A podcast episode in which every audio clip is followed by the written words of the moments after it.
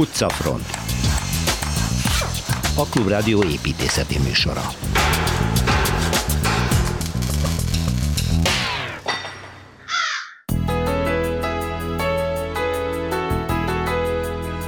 A Párizsi Pompidou központ hozta meg számára a világhírt, utána szinte minden földrészen épültek mára már emblematikussá vált házai. Ő Renzo Piano, akiről Szilveszter Ádám beszél. E hétvégétől látogatható Türjén a csodálatosan helyreállított Premonteri templom, amit Torma Tamás mutat be.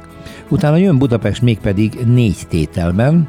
A városművészeti életének régi gyöngyszeme a Marcsa műterem és művészkert a Nyolckert szívében van szinte elrejtve, és erről Kovács Krisztinától hallhatunk részleteket. Majd a belügyminisztérium központi épületéről beszél Kelecsényi Kristóf, utána a Treford gimnázium következik, ide járt, és most a történetét eleveníti fel Kozár Alexandra. Végül a negyedik helyszín a Lánchíd, amelynek felújítása most már igazán látványos szakaszba érkezett, erről pedig Puskár Anettet, az A Híd ZRT kommunikációs vezetőjét kérdezzük.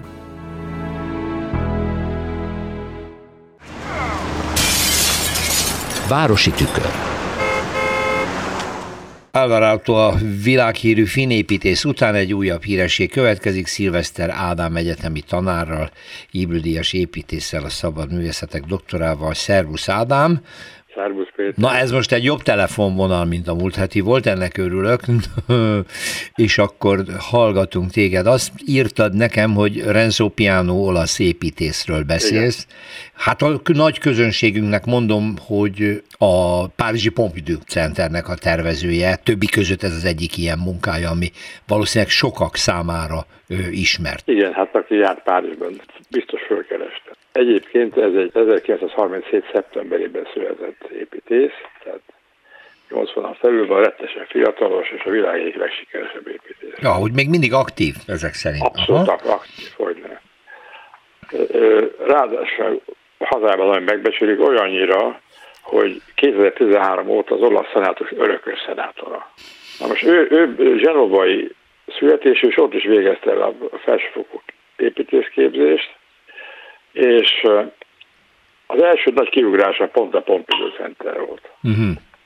A Pompidou Center azt kell tudni, hogy, hogy Pompidou elnök a francia kultúra érdekében egy, egy, egy nagyon érdekes szervezeti változás hozott létre, egy építési tanácsot, ami elmondta, hogy akkor lesz sikeres megint a francia Utcafront a Klubrádió építészeti műsora.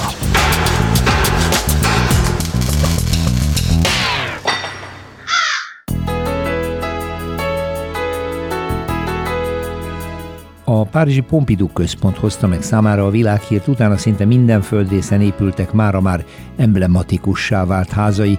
Ő Renzo Piano, akiről Szilveszter Ádám beszél. E hétvégétől látogatható Türjén a csodálatosan helyreállított Premonteri templom, amit Torma Tamás mutat be. Utána jön Budapest mégpedig négy tételben. A városművészeti életének régi gyöngyszeme a Marcsa műterem és művészkert a Nyolckert szívében van szinte elrejtve, és erről Kovács Krisztinától hallhatunk részleteket. Majd a belügyminisztérium központi épületéről beszél Kelecsényi Kristóf, utána a Treford gimnázium következik, ide járt, és most a történetét eleveníti fel Kozár Alexandra. Végül a negyedik helyszín a Lánchíd, amelynek felújítása most már igazán látványos szakaszba érkezett, erről pedig Puskár Anettet, az A Híd ZRT kommunikációs vezetőjét kérdezzük. Építészet, ha a helyszínektől függően és a feladattól függően pályázati sorozatot hirdet, és ez a pontből szerintem egy régóta dédelgetett álma volt neki is, meg a francia kultúrának. Ez ben van Párizs közepén, már régban. Igen. És nem egy pályázat, hogy hát nem franciák nyertek, hanem egy érdekes páros, egy, egy, egy genovai olasz és egy Genovában dolgozó irodai társa, Richard Rogers. Ah, tehát ketten tervezték. Uh-huh. Ketten tervezték, aztán el is váltak. Ez, ez egy fantasztikus sikerű épület volt, ugyanakkor viszont, ahogy múlt az idő, tulajdonképpen több a fanyalgás. Tudni, ez egy olyan épület, ami el, el akarja mesélni azt, hogy hogyan épült, hogyan működik, hogyan van ellátva a technikával, és, és főképpen légtechnikai berendezésekkel. ezért itt, itt ilyen hatalmas nagy konzolokon tartott lépcsőrendszer fut fel a, a déli homlok, a nyugati homlokzatán, és az egyik legszebb Párizsi sugárútra néznek azok a furcsa szerkezetek és, és tartályok és csövek, amik színes alakzatok, úgy néz ki, mint valami olajfinomító. Igen, ezt a maga idejében kitaláltak egy, egy külön nevet erre.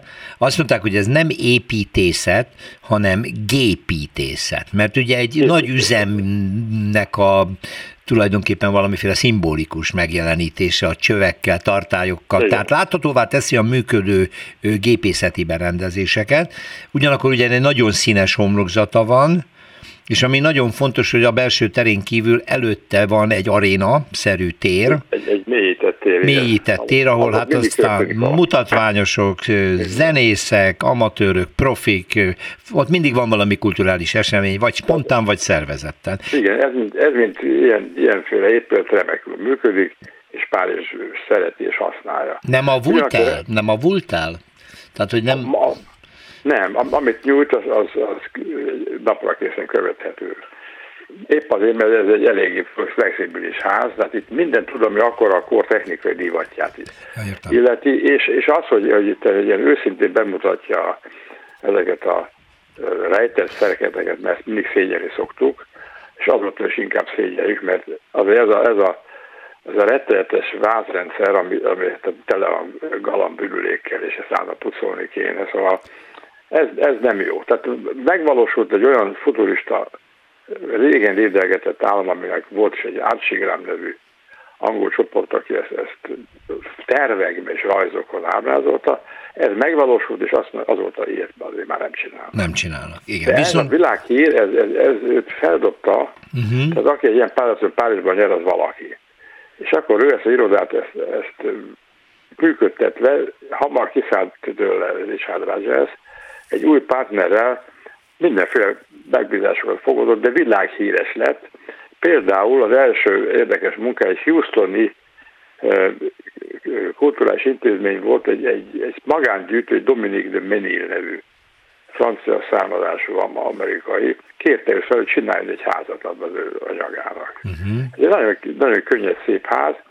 Egyébként előjáróban annyit mondok, hogy azért, azért különlegesen ez a, ez a Renzo Piano, mert minden épülete más.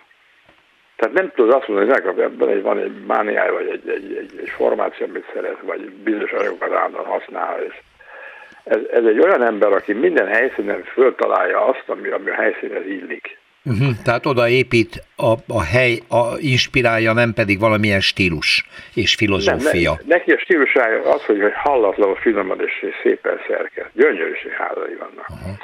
Na most ő, ő, ő 1983-ban még, ugye mert maga 73-tól lett világhír, 83-ban a Fiat művek fölkérte, hogy a, a, a Torinoi Lingotto Fiat Factory, tehát a gyárat, azt, azt kövesse nyomon, és, és mindenféle újításokat vezessen be. És hát ez, ez egy nagyon fantasztikusan furcsa épület, mert egy hosszú-hosszú elnyúlt dolog, ahol három udvarra felvilágított udvarra omlik a, a gyártás, és ilyen, a, a gyártás az rámpákon történő folyamatos művelet, és hát ezt kell fölülteni, és, és meg is kell toldani, tehát itt egy nagyon finom, finom új szerkezet épített, mert magasabb is lett a ház, sőt a tetejére egy, egy nagyon szép épületet, nagy, nagy árnyékoló lemezzel lefedett épületet épített az Agnelli Múzeum. Uh-huh. Ugye ez a Fiat művek alapítója. Érdekes módon, hogy látták, hogy egy, egy fantasztikus formákkal könnyen bánó ember kapott egy megbízást a, a Crown Class Cruise Ships nevű vállalattól, tehát a nagy tengerjáró hajóknak a formáját tervezte. Ennek, ennek a társaságnak. Gyönyörű hajó. Tehát maga a hajókat ő tervezte? Formát. Ez olyan, mint egy, egy olasz autó tervező. Aha, aha értem. Pininfarina. Egy, egy, egy Renzo Piano lett a Pininfarina, nagy hajó. Nagy hajóknak a te, forma tervezője. Van érdekes, érdekes épülete, e, a, a Bálna, ez, ez Berszében van, Párizsban, tehát e, azt kell mondani, hogy délkeleten, a Szajna partján van egy, van egy, egy telek, ahol egy óriási hatalmas bevásárlóközpont épült. Ez úgy néz ki, mint egy bálna. Tehát a whale az ugye bálna, uh-huh. így angol néven is nevezik. Ez, ez a Bersi 2 című üzletemnek. A hát, hasonlít a mi bálnánkra itt a közraktár utcai bálnára? Nem, annyiban, annyira nem, hogy ez, ez egy, egy, a formája ugyancsak nagy-nagy-nagy hatalmas bálna emlékeztető, de, de tömör, tehát nem, a külső felületét nem lehet látni. És össze van kötve hátul egy olyan, olyan udvar, úgy néz ki, mint a Form 1 ugye a, a depó, uh-huh. és oda két óra tudnak kamionok raktározni, és ez, a, ez, a, ez az üzlettérnek a lefedés. Hát akkor Renzo Piano tulajdonképpen ö, ö, ipari tervező is, középülettervező, minden, lakóépülettervező és formatervező, hogyha jól értem, mindennel foglalkozott. Igen, minden tervez, és, és, és hát rengeteg épületet fog mutatni, úgyhogy ez biztos két, két, szint, két darabba fog állni, de hát egyet akkor... el akarok érni. Hát akkor kezdjünk bele az egyikbe, mert most már azért a rovat végén tartunk melyiket választod, és akkor jövő héten folytatjuk. És onnan, most hirtelen elugrok, mert ez a legjellemzőbb rá. Van egy, van egy Jean-Marie Csibú kulturális központ Új-Kaledóniában, Naumel városban. Ez 1991-től 98-ig tervezte és megépült.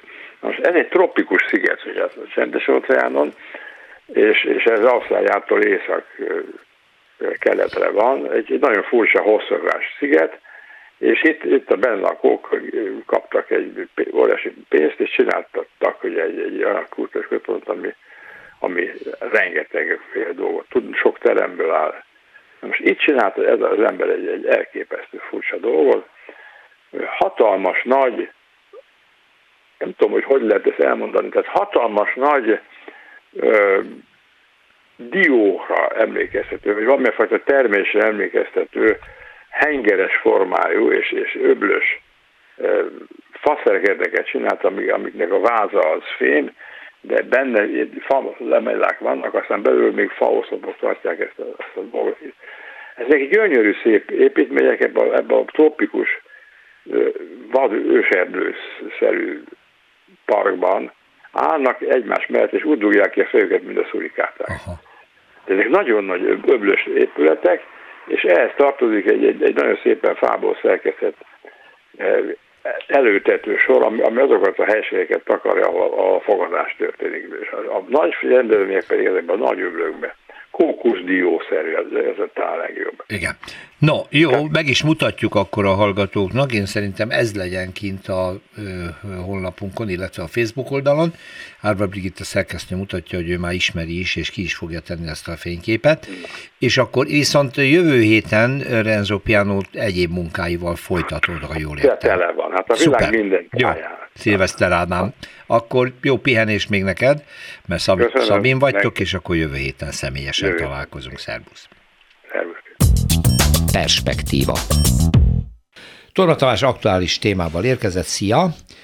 Szia mert Péter, üdvözlöm a hallgatókat. Örömteli, hogy mától látogatható a, a tűrje, a Premontai templom, mert tegnap volt az avatása, Úgyhogy épp, a, a mármint a felszentelése, úgyhogy itt, épp, épp ideje beszélni róla, hogy építészetileg milyen. Igen, már egyébként korábban volt szó, de akkor még csak egy szeletéről, mert aki ismeri egyáltalán, Zala megyében vagyunk, tehát mondjuk tartunk Devecsertől Zalaegerszeg felé, uh-huh. már Zala megyében, és akkor hirtelen Tűrien felbukkan egy a település méretéhez, meg a környékhez képest egy óriási templom.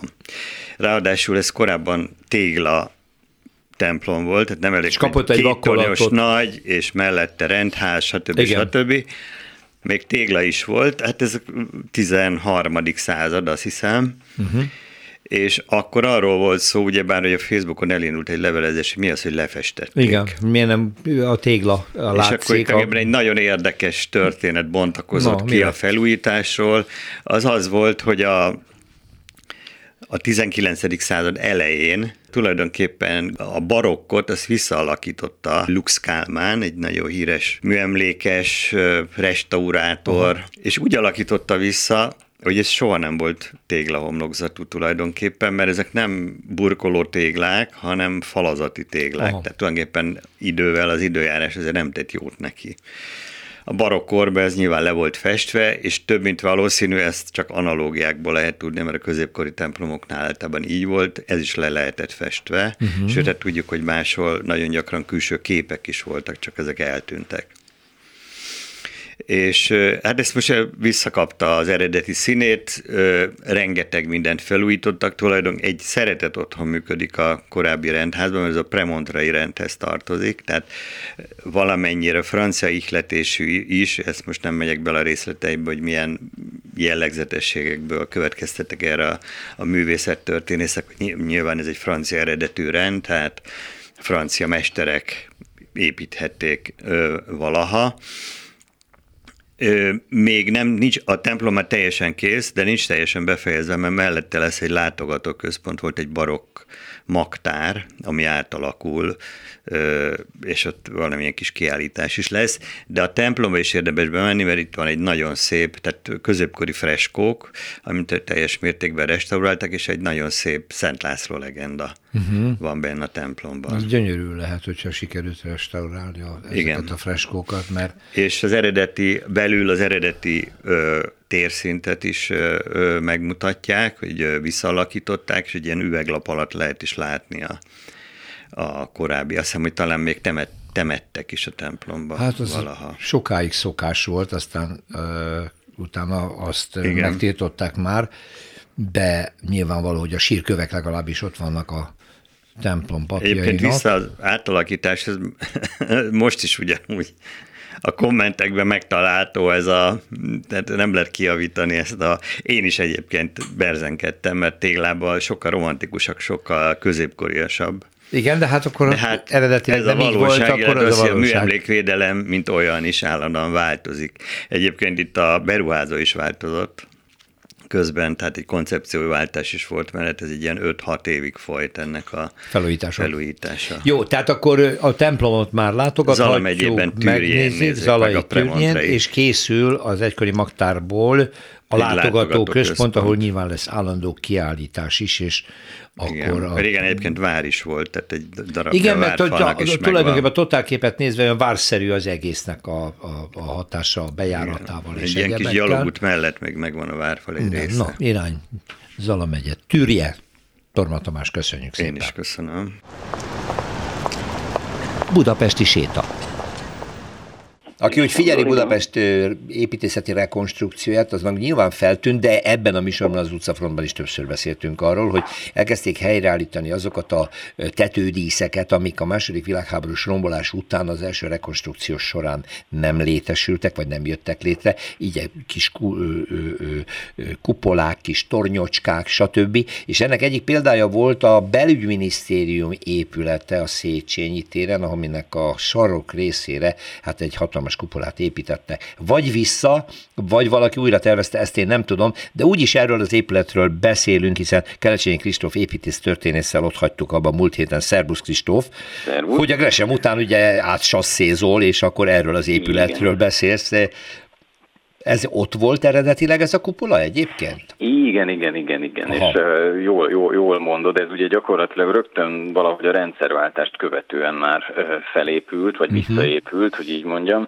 Uh, ezt 45-ben uh, lebontották, hát uh, állítólag az volt a hivatkozási alap, én ezt olvastam, hogy a, hogy a bazilika kupoláját takarja. Hát uh, nem tudom, honnan nézte az illető, mert szerintem sehol nincs olyan pont, ahonnan takarja, de, de, de ugye nagyon nem szerették ezeket a tetődíszeket, meg hát volt is bennük építőanyag, amit aztán föl lehetett használni máshol, és hát ugye igazából uh, ugye a teljesen szétvert építőiparral muszáj volt néha ilyen dolgokat újra felhasználni, úgyhogy ez is ott állt a háttérben. És hát 91-ben én azt hiszem, hogy a Rádai Mihálynak is benne volt ebben a keze, hogy ez, ez visszaépült akkor.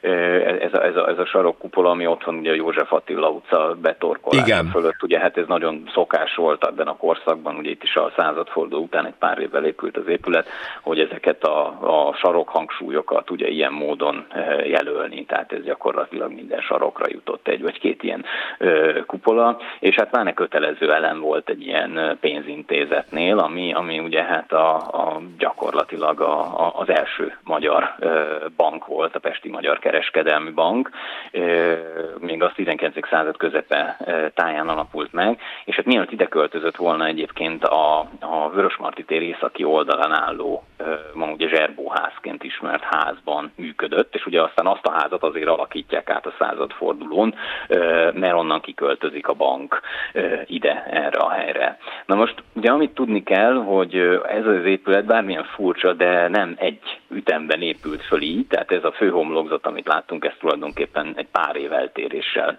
valósult meg, és nem is volt evidens, hogy ez így meg fog épülni. Uh-huh.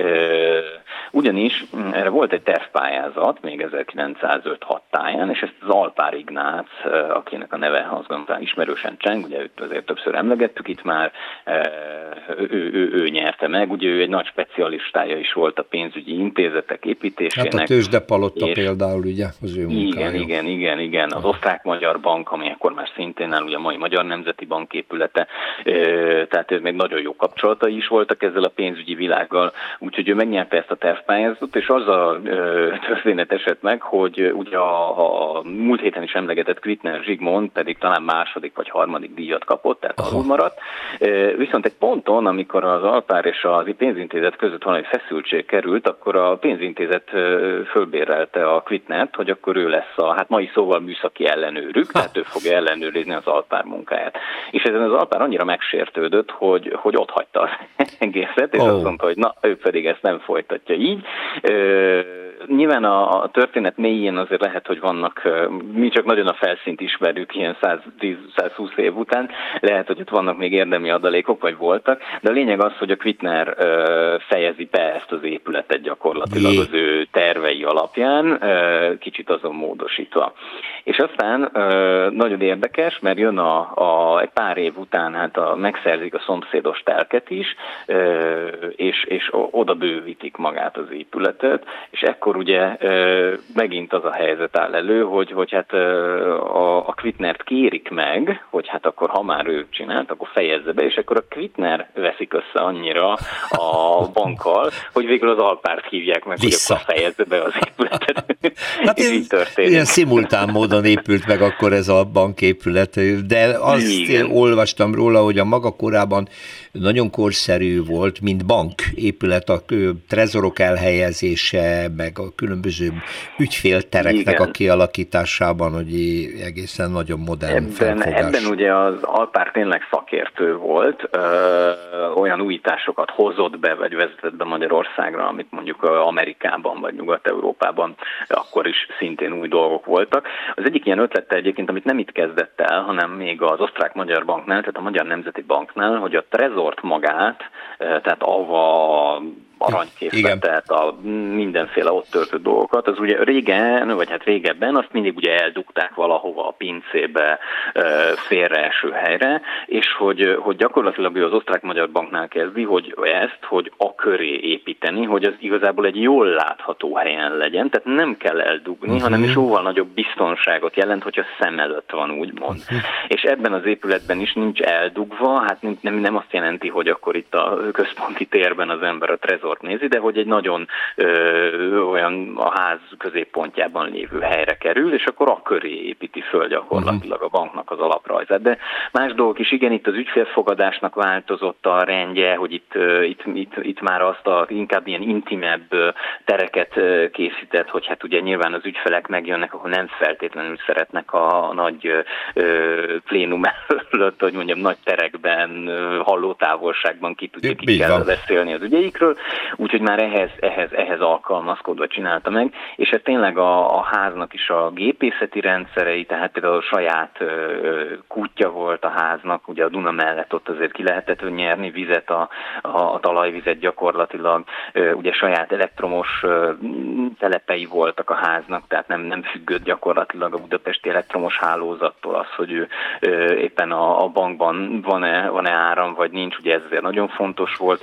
Volt nekem a kedvencem az úgynevezett központi porszívó, ezt, ezt elképesztő az, igen. nehéz elképzelni, de gyakorlatilag ez azt jelentette, hogy, hogy ugye ezt bekapcsolják, és akkor az ugye a talaj részen olyan szívó hatást fejt ki, hogy, hogy ott, ott a, hát a nagy, nyilván azért teljes tisztaságot nem tudott csinálni, de hogy a nagyobb koszt azért ezt úgy ezzel föl lehetett szívni, csőposta, szóval tényleg minden, ami... Ami, ami akkor a legmodernebbet központilag, vezé, központilag vezérelt óra. Ugye ez is azért egyre fontosabb lett a, az időnek a, a, az érzékelés és a pontossága, hogy hát mindenhol, minden egyes teremben a hivatalnokok ugyanúgy tudják, hogy mennyi, mennyi az idő. Ugye, hogyha ez nem lett volna egy összehangolva, akkor ugye én még a parlamentben, az országházban van ilyen központi óra, itt is működött ilyen, szóval tényleg egy, egy high-tech épület volt ez mai szóval élve. Kelecsényi Kristóf építész történésztel, köszönöm szépen Kristóf, szervusz minden. Köszönöm, szervusz. Utcafront. Volt már több apropó, amikor ebben a műsorban egy-egy olyan városi részről, amire úgy egyébként első hallatán az ember úgy legyint, hogy hát mi az? Kiderül, hogy hihetetlen értékeket hordoz. Józsefváros ilyen, többször volt már szó arról, hogy Nézzél be egy picit Józsefváros utcáiba, egyes épületének az udvarára, és rájössz arra, hogy ott az élő történelem. De amiről most Kovács Kriszta újságíró, az budapesten.hu szerzője beszélni fog, szia, az Jó valami, napot. hát szóval az, az olyan, mint a mese. Tehát, hogy a Józsefváros közepén egy művészkertet, egy, egy, egy olyan, olyan, olyan csodát találtál, e, e amit egyébként Marcsa műterem és művészkertnek nevezne. Először azt mondnak, hogy hogy akadtál rá.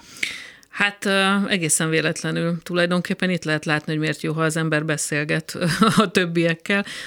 Én néha éneklek kórusba, uh-huh és amikor utoljára énekeltem kórusba, ez egy olyan kórus találkozó volt, ahol így mindenhonnan jöhettek mindenféle magamfajta népek, és a mellettem álló hölgyel elegyedtem szóba.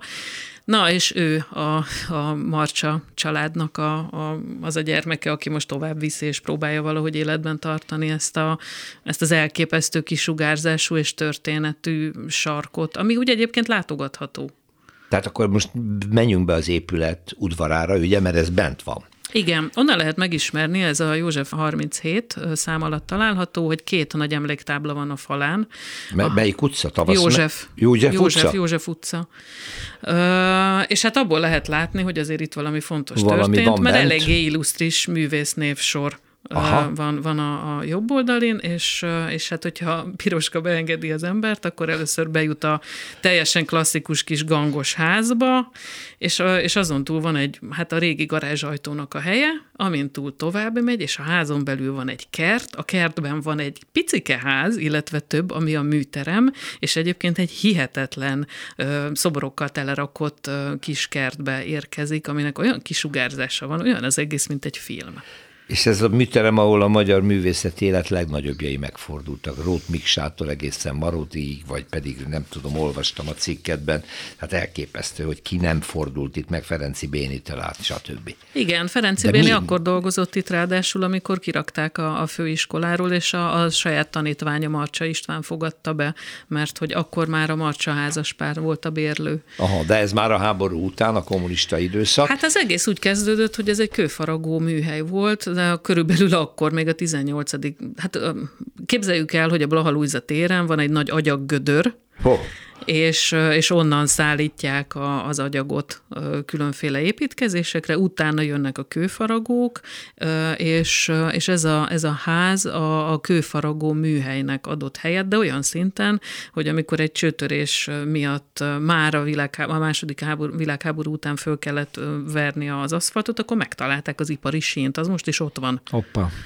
Amin keresztül egészen a Tavaszmező utcáig tolták a, a, a köveket, úgyhogy a bazilika, az operaház, a, a nagy építkezéseknek. Itt faragták a, a köveit, itt, a szobrait, igen. meg tényleg? Igen, igen, de még, még fotó is van magáról a műhelyről is, meg a családról is. Ez az inger? Igen. Tehát ez az inger műhely, udvar tulajdonképpen. Igen, és aztán utána lehet, hogy hagyományból a később a tulajdonosok művészeknek adták bérbe sokkal kedvezőbb áron, és akkor indult meg a, a, az a hullám, ami először Maróti Gézával kezdődött. Lehet, hogy azért is, mert itt a Baros utcában volt a Baros kávéház, ahova... Ott a... nagy élet volt. Igen. Hát nagy művészeti élet, ott, ott mindenki megfordult, aki abban az időszakban fontos volt a magyar irodalmi életnek a nagyjai, igen. És akkor itt ez, összekapcsolódott a műhelyház és a, a, a Hát szerintem ők, mind, ők, mind, ők mind, mind ismerték egymást. Aha, igen. Tehát mondjuk Maróti Géza, aki, aki világszerte dolgozott, tehát például Mexikóvárosba kell elmenni, hogy, hogy azt a hatalmas üvegplafont Hát azt Rót Miksával együtt csinálták, igen, ugye? Igen, ez igen. egy hány négyzetméteres, gigantikus. Több, több mint száz fejből, most nem igen, tudom. Egy, egy, egy olyan üvegplafon, amit Rót tervezett meg, hát ugye? Egy színes az, csoda. Az, az, az, az itt terveződött. És van ennek nyoma itt?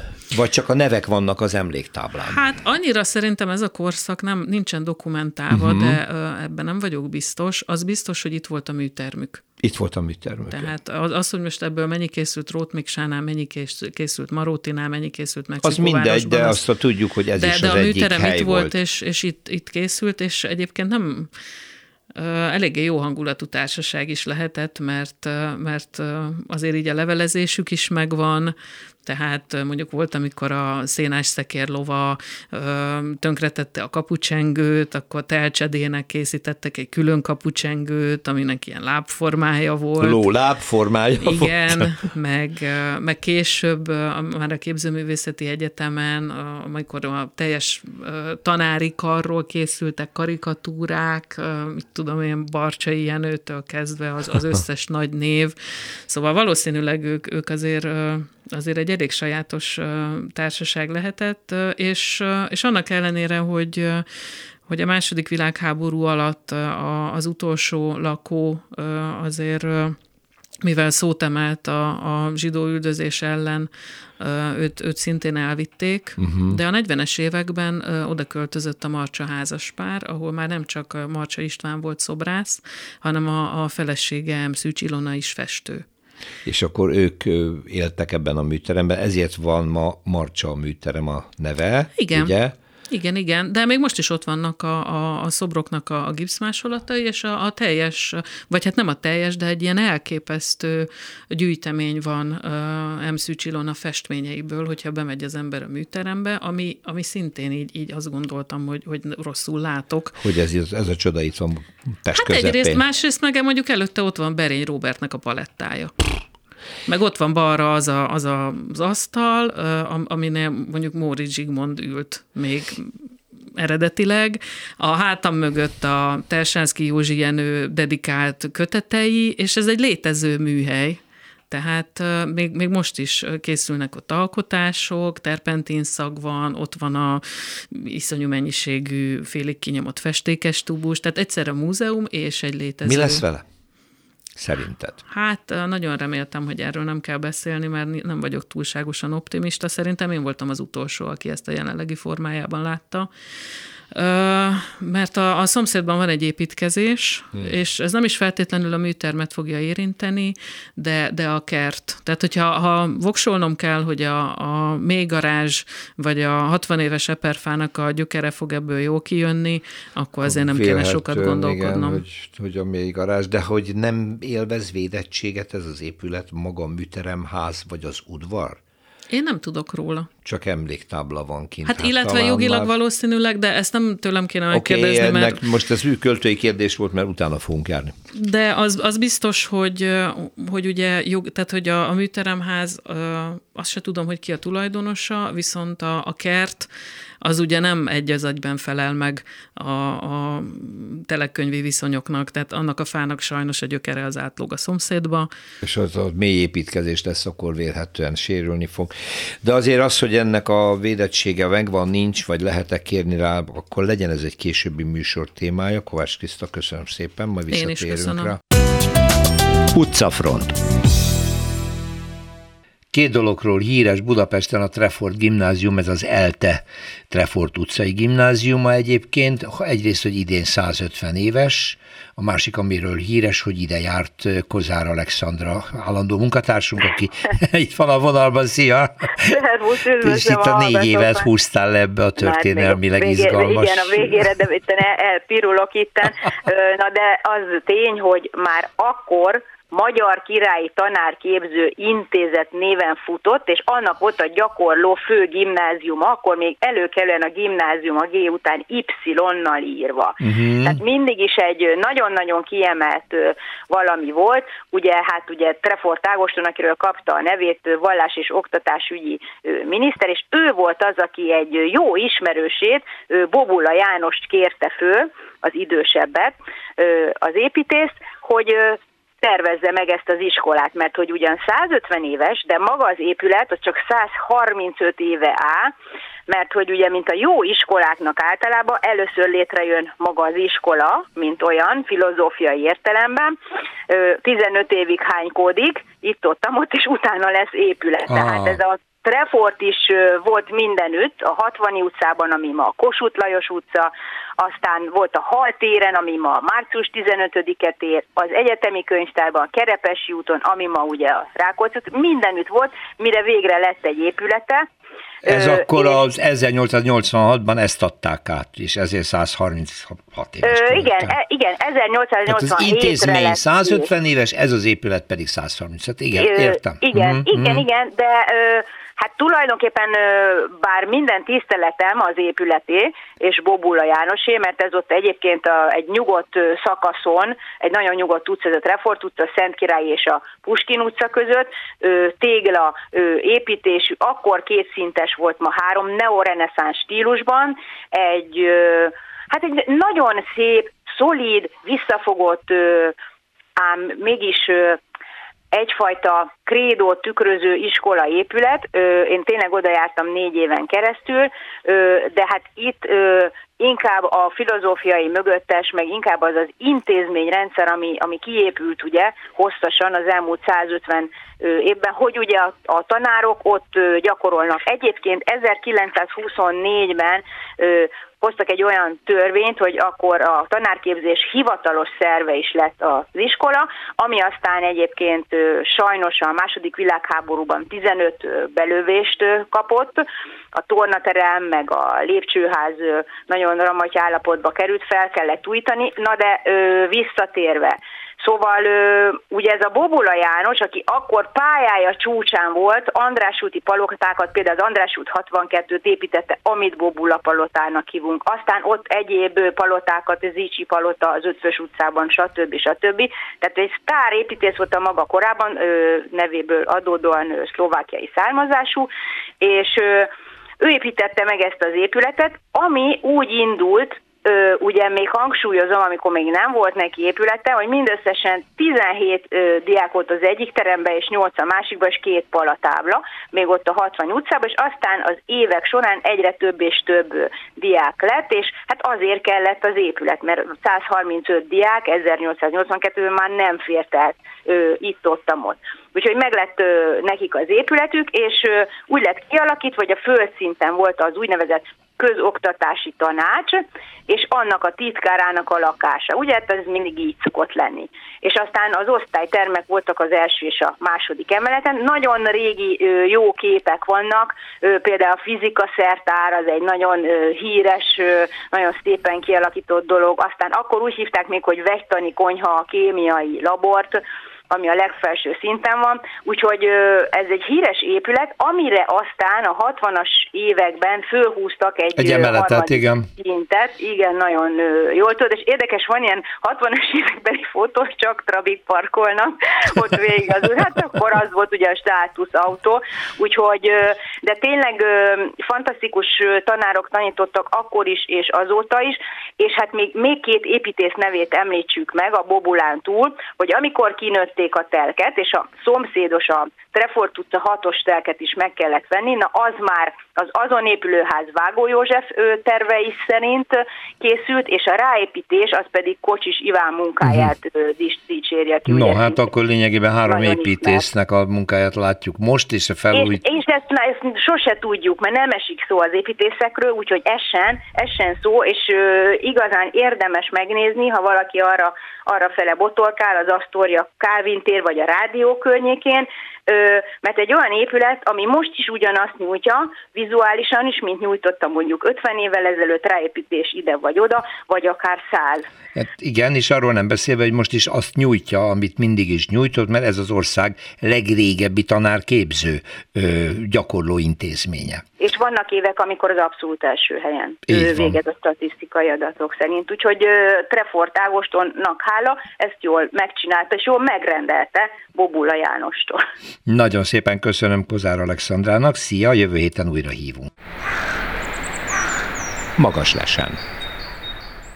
Jó hírrel tért vissza a stúdióba Puskára Net, az AHIT kommunikációs vezetője. Jó napot kívánok! Jó napot kívánok! Még fázott, amikor legutóbb itt volt, meg kabátba jött, az kora tavasz, tél vége, és akkor beszéltünk arról, hogy na, ugyan hol tart az Lánchíd felújítása, na, ugyan mikor lesz annak vége, milyen fázisok vannak, hol tartunk, és most az a jó hír, hogy a budai rakparton szépen tisztul a kép. Milyen fázisban van most a, a felújítás? A felújítás most is az ütemtervnek megfelelően halad. Ez a legjobb dolog, amit el tudunk mondani egyébként. Nincs egy, csúszás, egy, semmi? Semmilyen csúszás nincsen, és egyébként költségkereten belül is mozgunk, uh-huh. ami nagyon-nagyon-nagyon fontos. Itt ugye egy ilyen műemlék környezetben nagyon pici felvonulási területtel rendkívül régi hídszerkezetnek a felújítása számos meglepetést tartogatott, és ennek dacára tudjuk tartani az ütemtervünket. Ez Mert arról fontos. beszéltünk pont kora tavasszal, hogy ugye amikor elkezdték felbontani, kibontani, kiderült, hogy addig látott sérüléseken kívül nagyon-nagyon komoly korróziós elváltozás változások voltak a híd szerkezetben, úgyhogy már szinte megjósoltuk, hogy csúszni kell, vagy csúszni fognak. A véghatáridőnk, ami azt jelenti, hogy december közepére visszaadhassuk a forgalomnak a hidat, azt tartjuk. Jó, akkor beszéljünk arról, ami most készül el, és hétfőtől használható. Az elmúlt hetekben azért volt szükség egy részleges és ugye egy ilyen zárt időhatáron belül mozgó lezárásra a budai rakpartnak egy szakaszán, mert hogy fölötte koncentráltuk az erőinket, hogy azokat a részeket úgy csináljuk már meg, hogy ne kelljen még egy lezáráskor visszatérni oda. Ez azt jelentette, hogy volt egy állványzat, amit hogyha ott valaki sétál, akkor látja is, hogy ez mint egy árnyék végig kíséri a híd alját. Azt korábban egészen magasan tartottuk a rakpart fölött, hogy ne lógjon bele, úgy mondják, hogy hogy az űrszelvénybe, tehát hogy ne akadályozzuk az alatta menő forgalmat. Most viszont lejjebb kellett engednünk, hogy odaférjenek a kollégáink, és meg tudják oldani annak a hídszerkezeti résznek a teljes körű javítását. Uh-huh. Ez nem csak azt jelentette, hogy ezeket a korróziós helyeket, ahol már teljesen elrosdásodott a hídszerkezet, vagy konkrétan mondjuk megette a rozsda és lyukas volt, azokat kellett kijavítani, hanem voltak itt olyan részek is, például a végkeresztartó, amit ki kellett cserélni, és van egy szélrács, ami, hogyha valaki fölnéz, amikor áthajt a rakpart alatti szakasz alatt, akkor van egy ilyen X-nek látszó rácsozat, ami merevíti a hídnak a szerkezetét. És ezt korábban nem is elsősorban a korrózió viselte meg, hanem vannak olyan járművek, amik nem tartották be a magasságkorlátozásokat, és konkrétan folyamatosan ütések érték Aha, ezt a szélrácsot. Tehát meggyengült? Meggyengült, ezt ki kellett cserélni, ugyanis ez nagyon fontos a híd szerkezetnek a stabilitása szempontjából. Ezeket a javításokat mind elvégezték, ugye ezek voltak azok a részek, amiket nem tudtunk volna megközelíteni segíteni, hogyha alatt a forgalom megy. Ráadásul nekünk vigyázni kell a saját kollégáinkra is. Tehát, hogyha ott láttuk, hogy a szélrácson milyen károsodások vannak, nyilván, hogyha egy elvázaton dolgoznak, és annak ment volna bárki neki, amit hát egyébként veszélyes munkákat, szükség volt erre.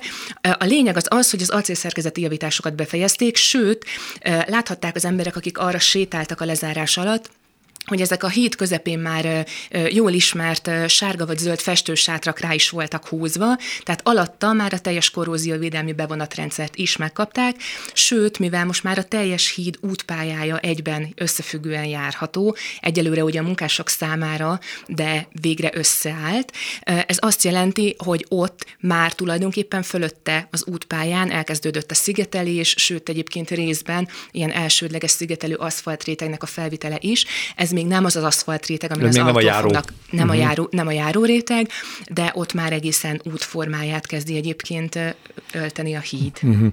A, ez a budai rész, ez a, ugye a pillér maga, ami alatt elmegy a rakpart, és ide csatlakozik a híd szerkezet, tehát ez egy nagyon kritikus pontja, ha úgy tetszik a hídnak. Ez egy kritikus pontja, és ott ugye a hídfőn egyébként is nagyon komoly munkákat kellett végezni, hogyha elképzeljük a láncidat magát, akkor ami a parton van, az a két nagy rész, az a hídfő, és bent a vízben azok állnak a pillérek, és ugye a hídfőket át kellett építenünk, hiszen ott egy korábban hát a kerékpározók szerint nagyon veszélyes ö, ö, aluljáró volt, hiszen ez egy ilyen félkörívű aluljáró volt, viszonylag keskeny, és szembe, ha nagy sebességgel jöttek, akkor balesetveszélyesen találkozhattak. Igen, Sok igen. iedelmet okozott. Azt nekünk teljesen át kellett építeni, és most már egy sokkal tágasabb hely van, ahol egyébként el fognak férni egymás mellett, nem csak, hogy a kerékpárosok, hanem még gyalogosok is. Na, ez nagyszerű, és akkor ez hétfőtől járható, használható mi befejeztük a munkánkat, ami uh-huh. minket mhm. érint, és most még pár napot azért kell várniuk egyébként a közlekedőknek,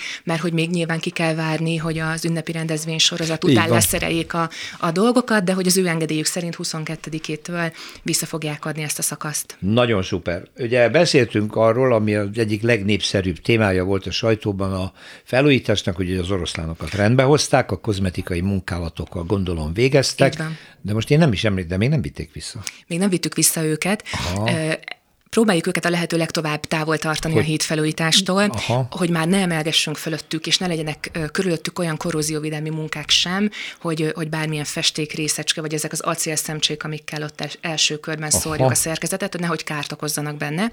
Most, ugye múlt héten elbúcsúztunk attól a budai toronydarutól, ami eddig a hatalmas terheket fölemelte a hídra, sőt, már a Bagdarút is elbontottuk, ez az a sárga ilyen foci kapuszerű szerkezet, ami a hídon bent rohangált, egy kifejezetten a hídra tervezett. Erre építették fel, meg, így igen. van, az igen. a fehér sínszerkezet, és már a sínszerkezet sincsen ott. Ez azért nagyon jó hír, mert hogy ez azt jelenti, hogy az ilyen nagy volumenű emelésekre már nincsen szükség. szükség. Még mindig sok munkánk van, de ez már egészen más jellegű. Ezek már apróbbak. Apróbbak, időigényesek, de egyébként nagyon jól haladunk velük, és ezt mutatja az is, hogy egyébként gyakorlatilag ugye július közepére, tehát kevesebb, mint egy évvel a bontás megkezdése után teljes mértékben összeállt már a hídnak az útpályája. Ugye minket a Pesti oldalon nagyon érdekel, hogy a Széchenyi téren mikor szabadul fel a sáv az, az ez, a, ez, arra... ez nagyon nehéz, tudom. Ott vannak a felvonulási épületek, tehát ott a bázis az építőbrigádnak. Nem csak az építőbrigádnak a bázisa miatt, hanem ugye a hídnak, a forgalomnak való visszaadása az úgy fog történni, hogy ugye az autók, a gépjármű forgalom az vissza tud térni idén decemberben, idén december Igen. közepén. Viszont pont a hídfőkben még ugye ezek az aluljárók, illetve a járdák is, azok még munkaterületek maradnak, ott még azért nagyon sok feladatunk lesz, ami átnyúlik jövő évre. Mm uh-huh. ugyanis a véghatáridő szerint jövő őszre kell elkészülni a felújítással. Tehát igazából azok a részek még nem lesznek korlátlanul hozzáférhetőek, de az ütemterv tartásával december közepén már a gépjárművek át tudnak Tehát ott már a híd maga használható lesz, de tovább folynak még az építési munkák, akkor még a Széchenyi téren ott maradnak a Ott még egy darabig számolni A konténerek kell. is emiatt még az a sáv lezárás az ott marad. Hát akkor az még nehezen járható a következő szűk egy évben, de most már közeledünk a végéhez. Én az oroszlánokhoz csak azért érek vissza, mert ha jól emlékszem, említette, hogy a szobrászati felújítást követően e, egy védőbevonatot kapnak, mert ezek a kövek magukba szívták a kipufogó gázból származó kormot, mocskot, mindent, és hát eléggé rongálta is.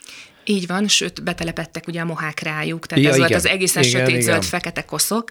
Ez úgy fog történni, hogy amikor visszaérkeznek az oroszlánok, tehát felemelik őket a posztamensükre, egyébként a talapzatuk azok szinte már készen uh-huh. vannak, azokat is fel kellett újítani, visszaemelik ezeket ugye a részleteket három elemből egy-egy oroszlánt, akkor ott a helyszínen fogják majd eltüntetni közöttük azt a részt, az illesztési ami az réseket, lesz, az világos. Van, és a, ezután kapja meg ezt a nem bevonatot, hanem ilyen felületkezelést igazából, ilyen hidrofobizáló felületkezelés. A szakemberek ezt arra találták ki, hogy a mészkőben ne szívódjanak bele ezek a, fel, ezek a felszíni szennyeződések.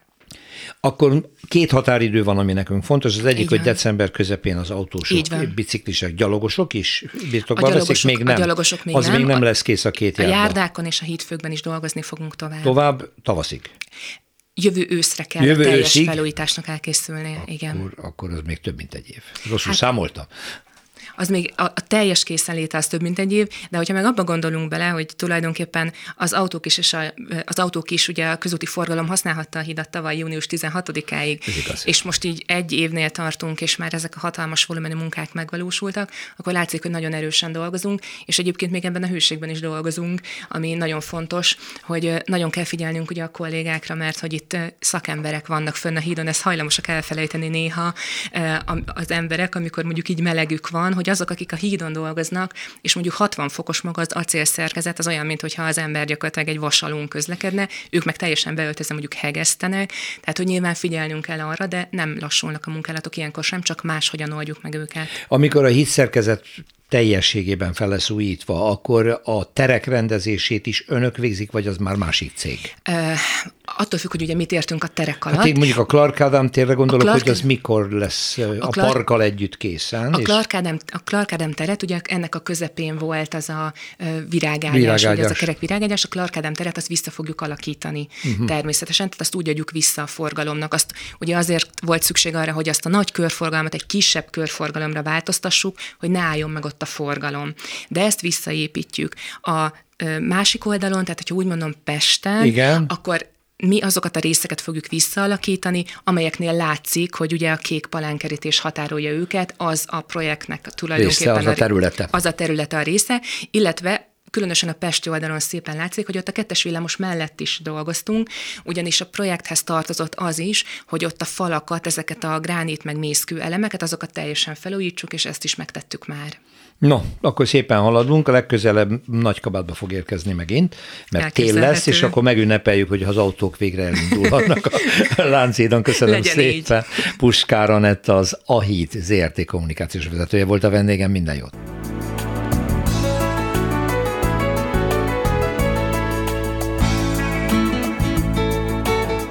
Köszönjük a figyelmüket, az utcafrontot hallották, a műsort Árva Brigitta szerkesztette és Rózsa Péter vezette. Egy hét múlva várjuk Önöket.